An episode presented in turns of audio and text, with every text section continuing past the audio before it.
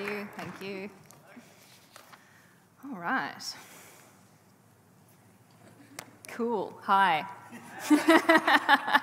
I'm never going to get better at this bit. Um, no, I'm not going to speak that over me. I don't even, you know, whatever. Um, my name's Anna Van Stralen. Um, for those of you who don't know me, I am a person. That is my title. Um, I come to this church and have been going to it for a long time, which is another one of my titles. You might not know as much. Um, and yeah, that's it. um, so, what I really want to talk to um, tonight about, um, I was going to do this bit at the end, but I'm going to move it around do it at the front. Um, so, go me, shuffling things around. I want to talk about truth, and I want to tell you my qualifications. And my qualifications about talking about truth is that I have been a liar. And so that's all you need to know, really. You know, you're in good hands.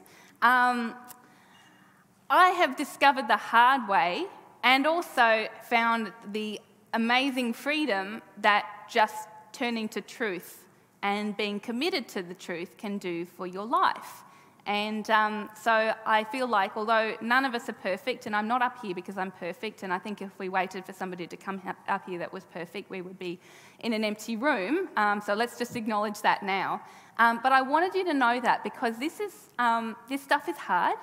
And so I want you to know that if you are at all feeling convicted of anything that I say or anything sits a little bit uncomfortably with you, then I want you to know that I'm with you.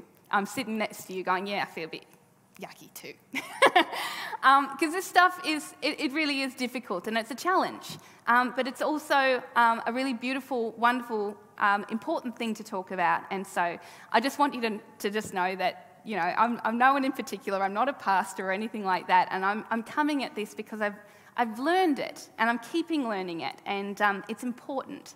Um, so that's, that's why I'm here, that's what I'm passionate about. and most of all, I'm passionate about Jesus.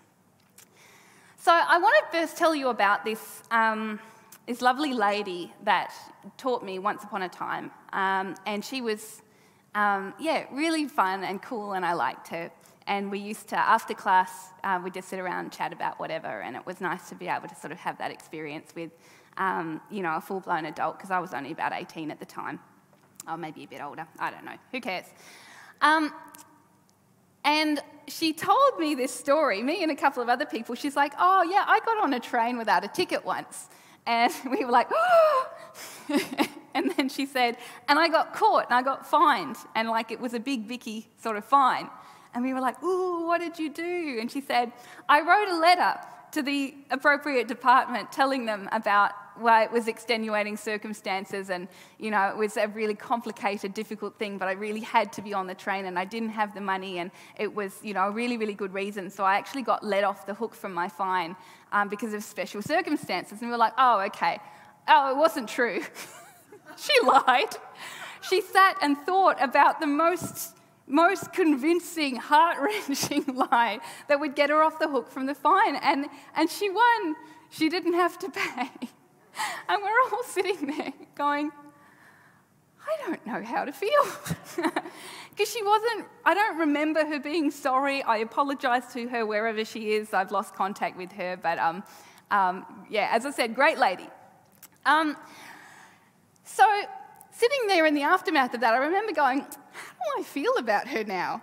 And I remember part of me being like, well, you shouldn't do that. I'm pretty sure you absolutely, definitely shouldn't do that. But the other half of me went, it's kind of cool that she could tell us that she did it, though, isn't it? Because there are plenty of people who have done something like that. Maybe not quite as elaborate, but like we've all done it, haven't we?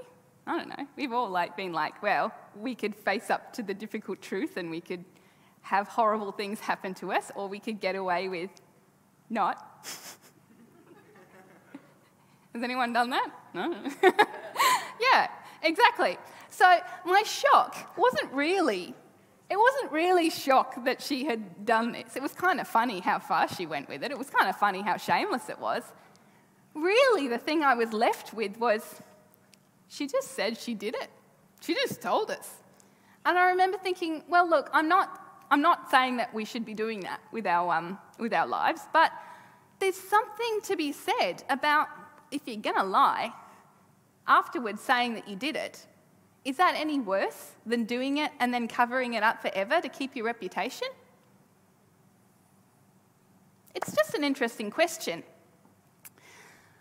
So, I guess in the end, I, I sort of felt pleased knowing, you know, as somebody who's had a past where I've said things that I've regretted, I felt pleased to know that somebody that I actually knew and, and respected and liked was actually comfortable to own up to the fact that they weren't a perfect person. She's not a Christian, she was just somebody who was being herself, and she owned it.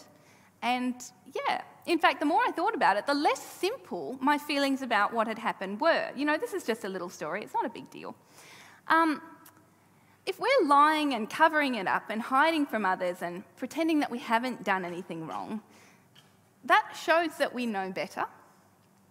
If we lie and we admit it and have no intention of changing and just say, well, that's how it goes, um, that points to a lack of character, that empathy that allows us to put others before ourselves in order of importance. Because lying has an impact on others, it's deception. Now, when we think about getting out of a fine, we can think, well, that's a victimless crime. That's just, you know, you take it on the chin for no reason or you, and, or, or you do the thing. Like if you, if you fib to get out of a problem, is that really a big deal?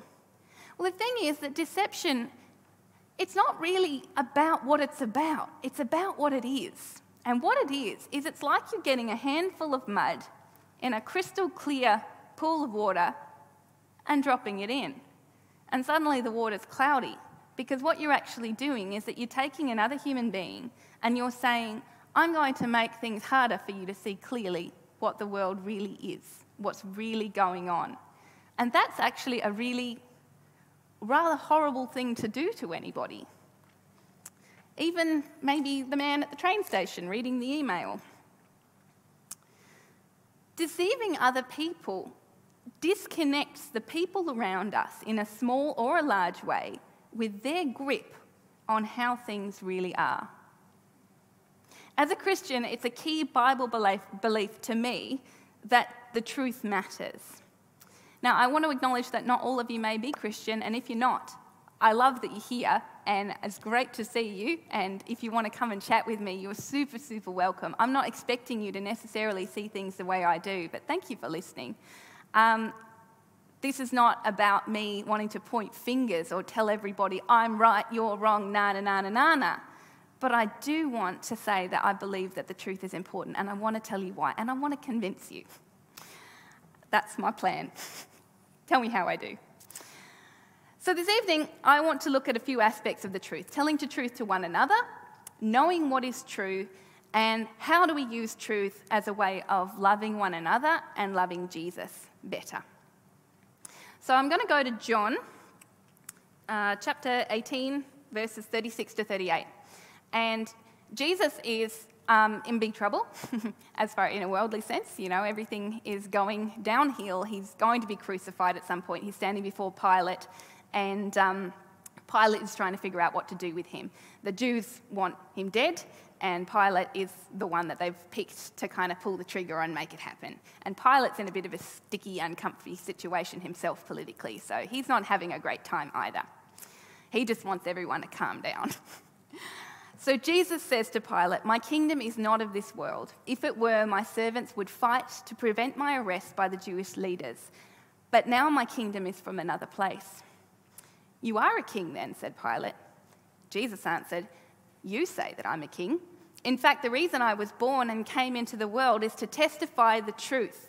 Everyone on the side of truth listens to me. What is truth? retorted Pilate.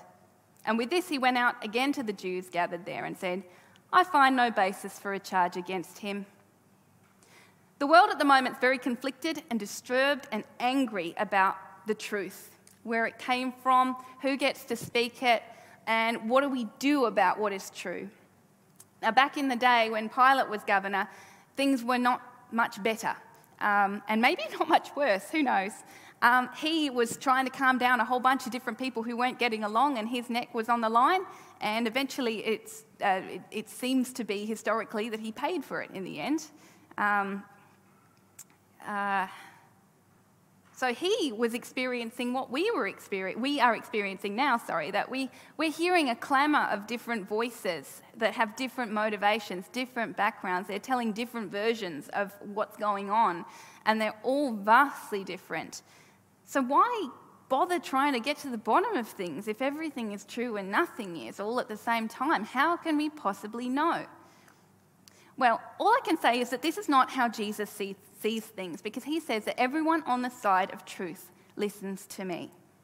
It's obvious that truth is real to Jesus and that truth matters to Jesus. So let's again look at Pilate's question what is truth?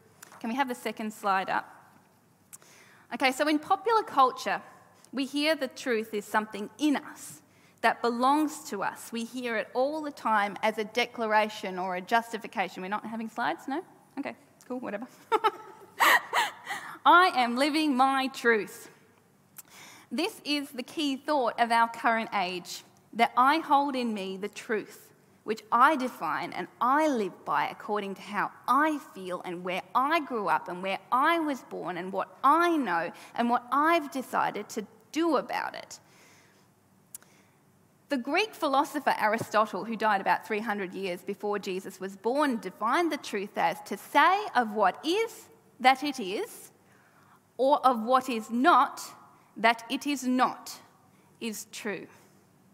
I like that. That sounds pretty simple. It's a good enough suggestion, but the idea of my truth does away with this idea completely. It falls into the area of what's very popular right now, and that's called subjectivity.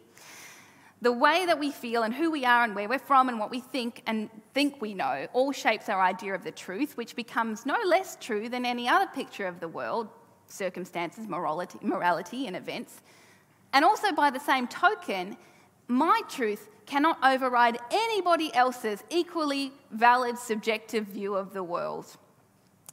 Now, this seems really neat and nice and honourable. We can just say, sure, to anyone's point of view of reality. Yeah, you do you. Seems like the loving thing to do, isn't it? If we just turn our nose and arguments to sure if you say so, then everyone can just get on with living their lives. And I think part of this set of ideas actually has some merit. Jesus himself said in Matthew 7, 1 to 3, Do not judge, or you will be judged. For in the same way that you judge others, you will be judged, and the measure that you use will be used against you. So, in other words, if you impose your judgment on others, you jolly well better be sure that you are obeying the rules that you're imposing on or measuring others by, because it will come back to bite you if you're not. That means that subjectivity of truth seems very safe in that respect. We are being understanding. We're just letting others decide what's right for themselves. Do we have any slides? No, we're really not doing slides.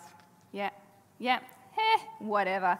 Okay, so I had some, I looked up like wisdom from the internet, and you're missing out on like, like some orchids and some pretty cursive writing. And I'm just going to paraphrase. Hey, hello! Thank you so much. Okay, so, can we all read this out together? Let's see if we can do it in unison. One, two, three. Strength comes from living your truth. To be true and authentic is your path to happiness, peace, and joy.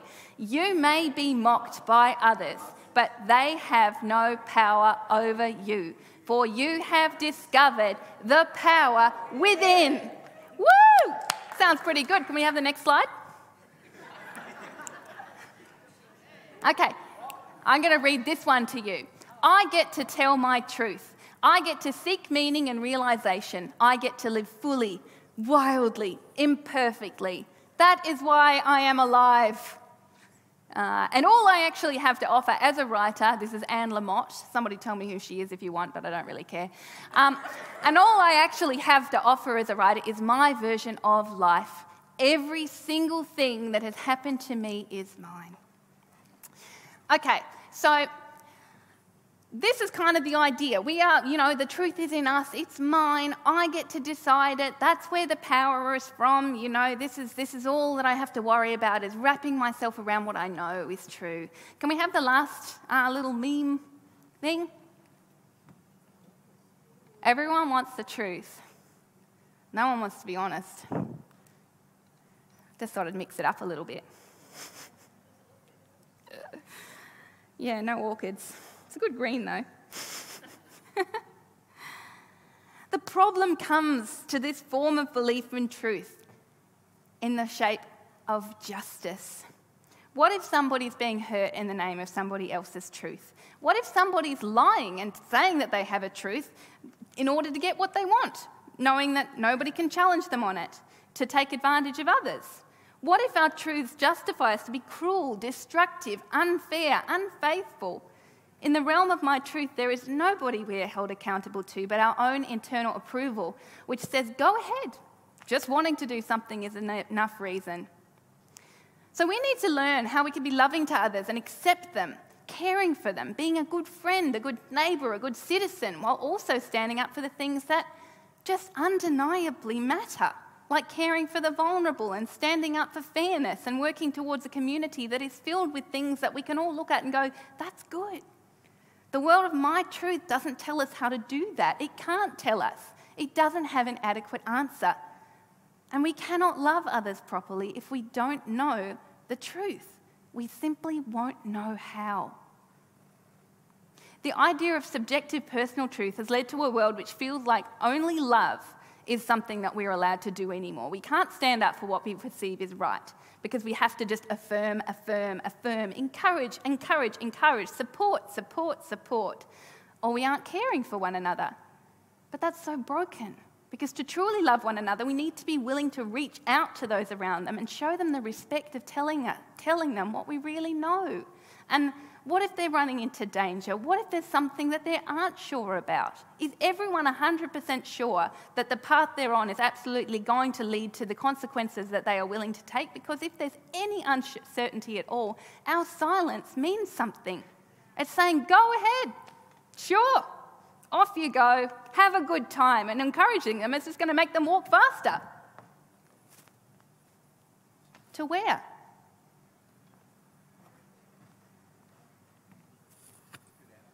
Thanks. When somebody is on the path, on a track where they're going to harm someone or someone else, or just miss out on something amazing, isn't love speaking up?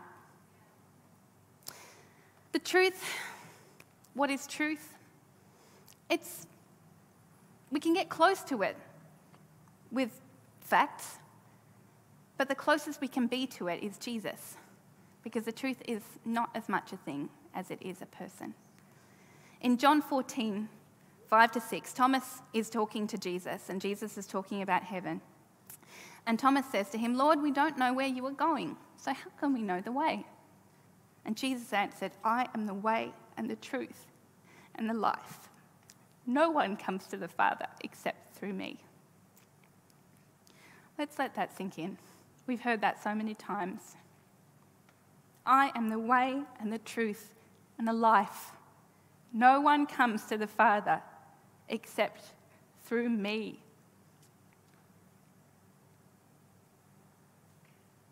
Truth is not just saying, like Aristotle, that what is so is so and what is not is not.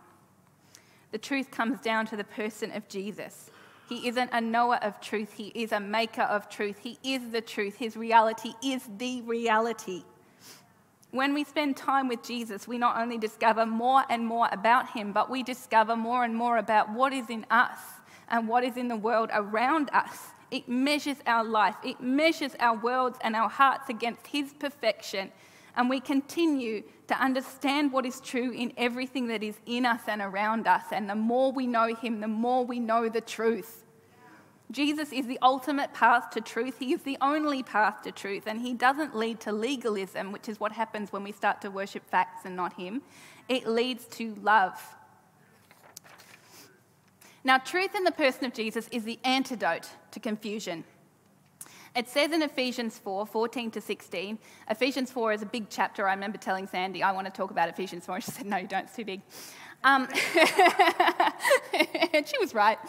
Um, the bit that I want to talk about is how it says that when we are um, living as a healthy church, we will no longer be infants tossed back and forward by the waves and blown here and there by every wind of teaching and by the cunning and craftiness of people and their deceitful scheming. Instead, speaking the truth in love, we will grow to become, in every respect, the mature body of Him who is the head, that is Christ.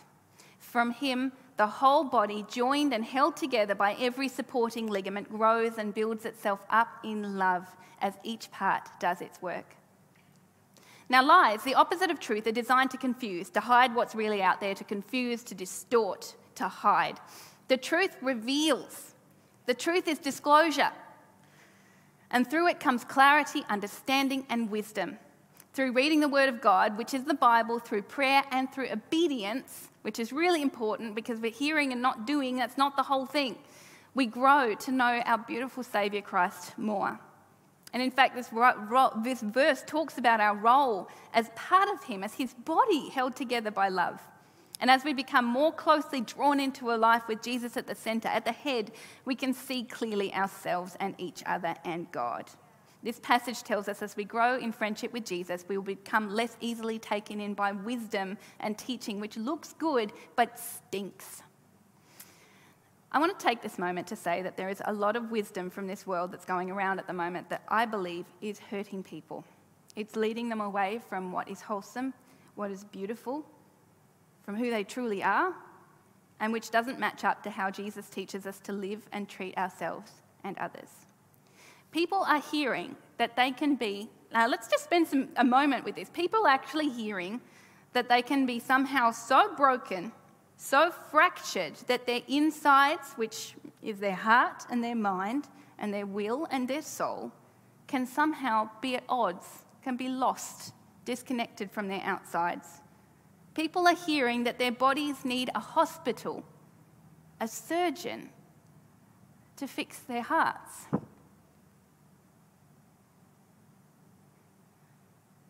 People are hearing that they are responsible for the mistakes and sins that their ancestors, who are other people, did.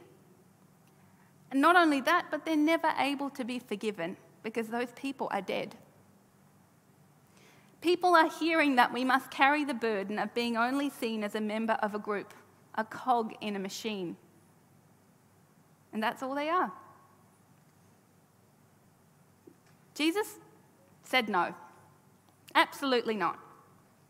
In the Sermon on the Mount, he called his listeners and us to love our neighbours, to bless those who persecute us.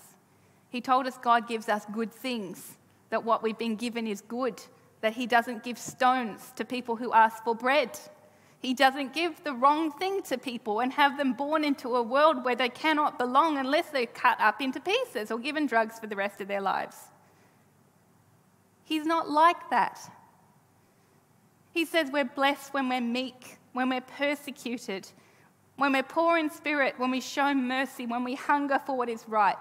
We are blessed when we love Him, when we hurt, when we are misunderstood, when we are peaceful, when we sorrow, when we grieve. As my husband likes to say, we are so blessed we cannot lose for winning. What a different picture of life Jesus gives us about what we have and what He wants for us. He says He'll look after us. He says we're going to be okay with Him. That's what people need. We need to be truth tellers to the world, but in a new way. We need to set the tone for the people around us in the way that we love. Because when it comes down to it, I believe that the enemy wants us to fight with one another. He wants us to get angry at one another. And you know what? No matter what anyone else is doing, no matter how broken or hurting they are, or no matter how much they think we're wrong and we think that they're wrong, the enemy's fine with us fighting with one another. That's cool. That's fine. The problem is with him. We need to learn to restrain ourselves from unleashing things on others which are not motivated by a desire to help or make peace, to guide or encourage. We need to be careful with our words because there are no takebacks. It can take a long time to heal hurtful works, words, even one speaking out of a place of fact. It's not about dropping a truth bomb, dropping the mic, and then wandering away. We need to live a life that shows one, that love matters to us, and two, that we're so committed to the truth that we're not just willing to tell it to other people, but we're li- willing to let it guide us, to let it shape our lives. In the way that we act, in the way that we love one another, we support what we declare to be true with the proof that we mean it in the way that we conduct ourselves. It says in James chapter 3, 13 to 18. Who is wise and understanding among you? Let them show it by their good life, by deeds done in the humility that comes from wisdom. If you harbour bitter envy and selfish ambition in your hearts, do not boast about it or deny the truth. Such wisdom does not come down from heaven, but it is earthly, unspiritual, demonic. For where you have envy, selfish ambition, there you find disorder and every evil practice. But the wisdom that comes from heaven is first of all pure, and then peace loving. It's considerate, it's submissive, it's full of mercy and good fruit, it's impartial, and it's sincere. Peacemakers who sow in peace reap a harvest of righteousness. Now, what I didn't read before, but you might want to read it later, is James 3 1 to 5, that talks about what happens when we just tell the truth without caring what happens to people that hear it. It's like a wildfire. It's really, really potentially just hurtful and horrible. Truth used recklessly can hurt. It needs love to direct us. It's not just about telling people the truth, it's actually about loving them enough to know what they need to hear and to know when we need to be silent. Although truth without love can really hurt other people, love which is activated in truth, is one of the most beautiful things that we can do to one another. Love delights in the truth. It says, If I speak in the tongues of men and angels, but do not have love, I am only a resounding gong or a clanging cymbal. If I have the gift of prophecy and can fathom all mysteries and all knowledge, and if I have a faith that can move mountains, but I do not have love, I am nothing. If I give all that I possess to the poor and give over my body to hardship that I may boast but do not have love, I gain nothing. Love is patient. Love is kind. It does not envy. It does not boast. It is not proud. It does not dishonor others. It is not self seeking. It is not easily angered. It keeps no record of wrongs. Love does not delight in evil, but it rejoices with the truth. See, if you have something to say, Measure it by 1 Corinthians 13. This is when you're speaking to one another, when you're speaking on the internet, when you're writing a comment at YouTube, when you've been riled up by something that someone else has said. That's when you're talking to your mum or your dad. That's when you're talking about your teacher behind their back. If something is true, that's the first thing. If it's not true, you can just dump it in the bin. If it is true, then see it like 1 Corinthians 13 1 to 6 is a filter. Move through it. Does it survive this? Can it get through that? Is it self seeking? Am I angry? Am I remembering something that happened in the past? Am I enjoying hurting them? If it fails any of those tests, you don't have to say it. But you know what? There's going to be some things that pass every test that are true, that are incredibly hard to say. And those are the things worth saying.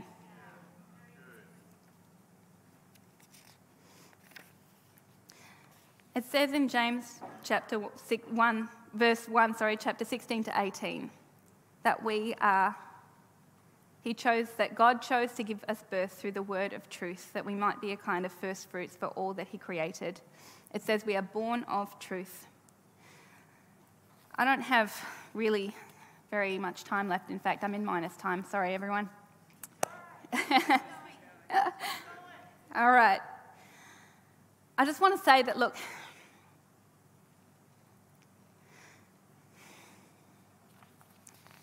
how do I go with this? It's, it's hard to be born of truth. Being a Christian is tough and sometimes that means that we're going to feel like we are trapped by the truth, that we can't move because we are trying to do what's right.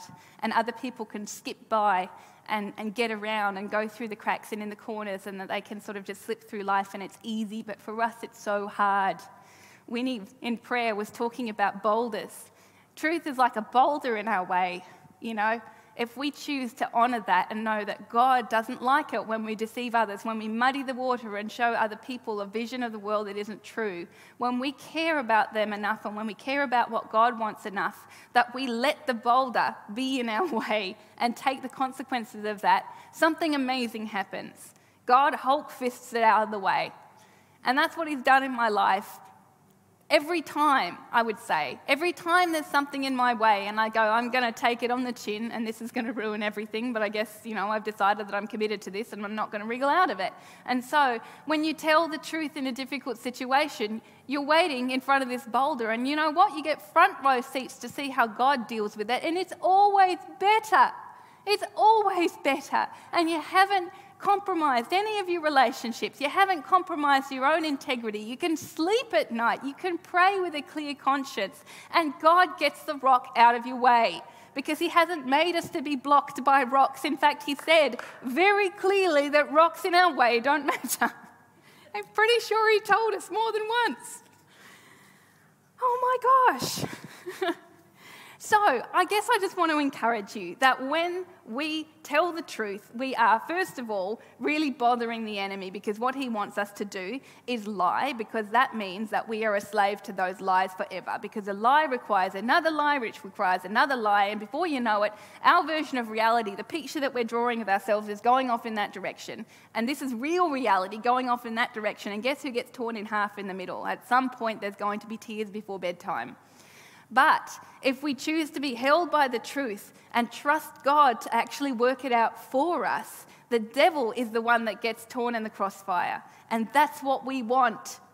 We just want people to know the truth. We want people to be set free. We want them to be experiencing God's love the way it should be. We want them to enjoy the fruit of the Spirit.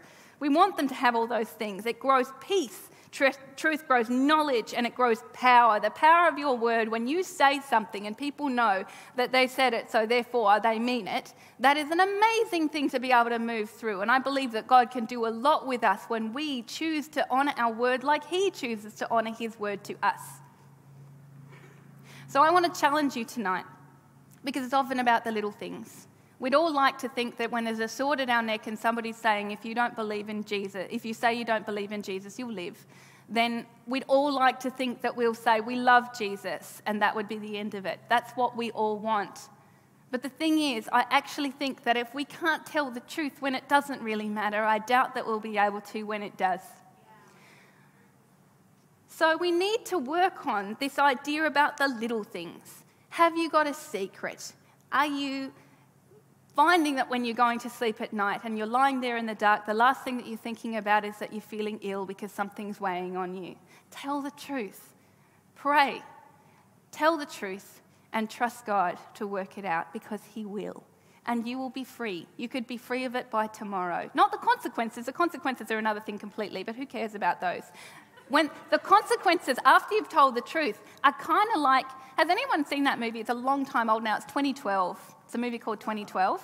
Yeah, the world's ending, but it's so entertaining. when you tell the truth and when you are in God's hands, there's this little part of you that sits inside the part of you that's much more uncomfortable, going, How are you going to work this one out, God? and He does. Every time He does, it means that next time you sit inside yourself more comfortably, waiting because you've got front row seats to see how God will deliver you. And this is the most amazing skill because it's not just about sticking up for the truth at your own expense. Sometimes it's sticking up for somebody else's truth. Is your friend being bullied and you're not saying anything about it because you don't want to be bullied? You don't want to be in the bad books? Do you feel uncomfortable with the way that things are because there's just something that's not right and you don't want to say anything about it? The truth will support you there as well. You know, pray about it. You know, look through that filter of love and if there's anything weighing on you that's bothering you, give it to God and let Him tell you what to do about it. And say yes, no matter how hard and awful it is. And I promise you, because He promised you, I don't promise anything that He hasn't already promised. He will look after you and it will be okay. And in fact, it will be better than if you found another way around it where you didn't have to do it at all. I want you to get used to saying, I'm sorry, I did something wrong. The last thing I want to leave you with is that if we create an environment where when somebody confesses to something that we reject them, then no one is ever going to tell you the truth. If we can create an environment where we're not just good tellers of the truth, but we are compassionate hearers of the truth, truth is going to erupt We're going to see amazing things. And the last thing I want to tell you, I suppose, is that, you know, I'm actually not afraid to tell you anything. I could tell you anything about my life. I am actually in this moment, I'm okay. You want to hear something I could tell you, but not everything's good for you to hear. You don't need to hear everything that I'm going through. Some of that's for me and for the people closer to me. Uh, well, not that you, I love you all, but you know what I mean. You know, some stuff is not going to make you leave feeling any better, and you're just going to leave feeling a bit awkward. so, what I want you to think about is that, you know, it's not about oversharing. But the thing is that when you're sort of in this little dark space, the enemy can get at you and make you feel really horrible. And when you make yourself vulnerable, you know, somebody might think a bit less of you. But it's worth it to feel okay and to feel like God's got you and that you've somehow pulled your life back into alignment with how things really are, with reality, because that's where we want to be. But you don't have to tell everybody everything. Just be careful, think about it, pray about it, and if you have to choose between being uncomfortable in the dark, I'd say come out with it. That's fine. The worst people can feel is awkward. But, you know, I just want you to, to know that I'm not telling everybody to tell one another what underpants they're all wearing. Um, this is about what, what really matters. If something needs to be said, and if God's stirring your heart to say it needs to be said, then go do it. Oh, I'd just like to invite the band back up. They're coming. I just want to pray for you all. Um, I totally forgot to do that. Thanks, guys. Took the initiative. Just went. You know what? She's not. She's not. She's not going to do it. Um, Father God, I just want to pray for this fabulous group of people. I want to pray for this church. I want to pray for all of us that we would become most incredible tellers of loving truth that our love would be activated by our honesty and our trusting God to work it out the best way, not just the way that we think it will go best. You know, Lord, I pray that we would be able to just let you have control, to trust you that the truth actually matters, and that we would believe you when you say that you've got this under control even when it seems like you don't. Lord, I pray that you would give us all deep wisdom when it comes to how to deal with people who are hurting, who think they have the answer, and we think maybe they don't. Lord, I pray that you would help us to be courageous, loving, and that we would pray for them. Lord, and that we would pray for our moment to show them Jesus' love and that that would set them free. Free from the things that the enemy wants to hold over them or to hurt them with. Father, we just pray that you would be raising up your church through us and through the other churches in our country and in the world to show people God's love in a most amazing flood of truth and love. Amen. Go well, guys.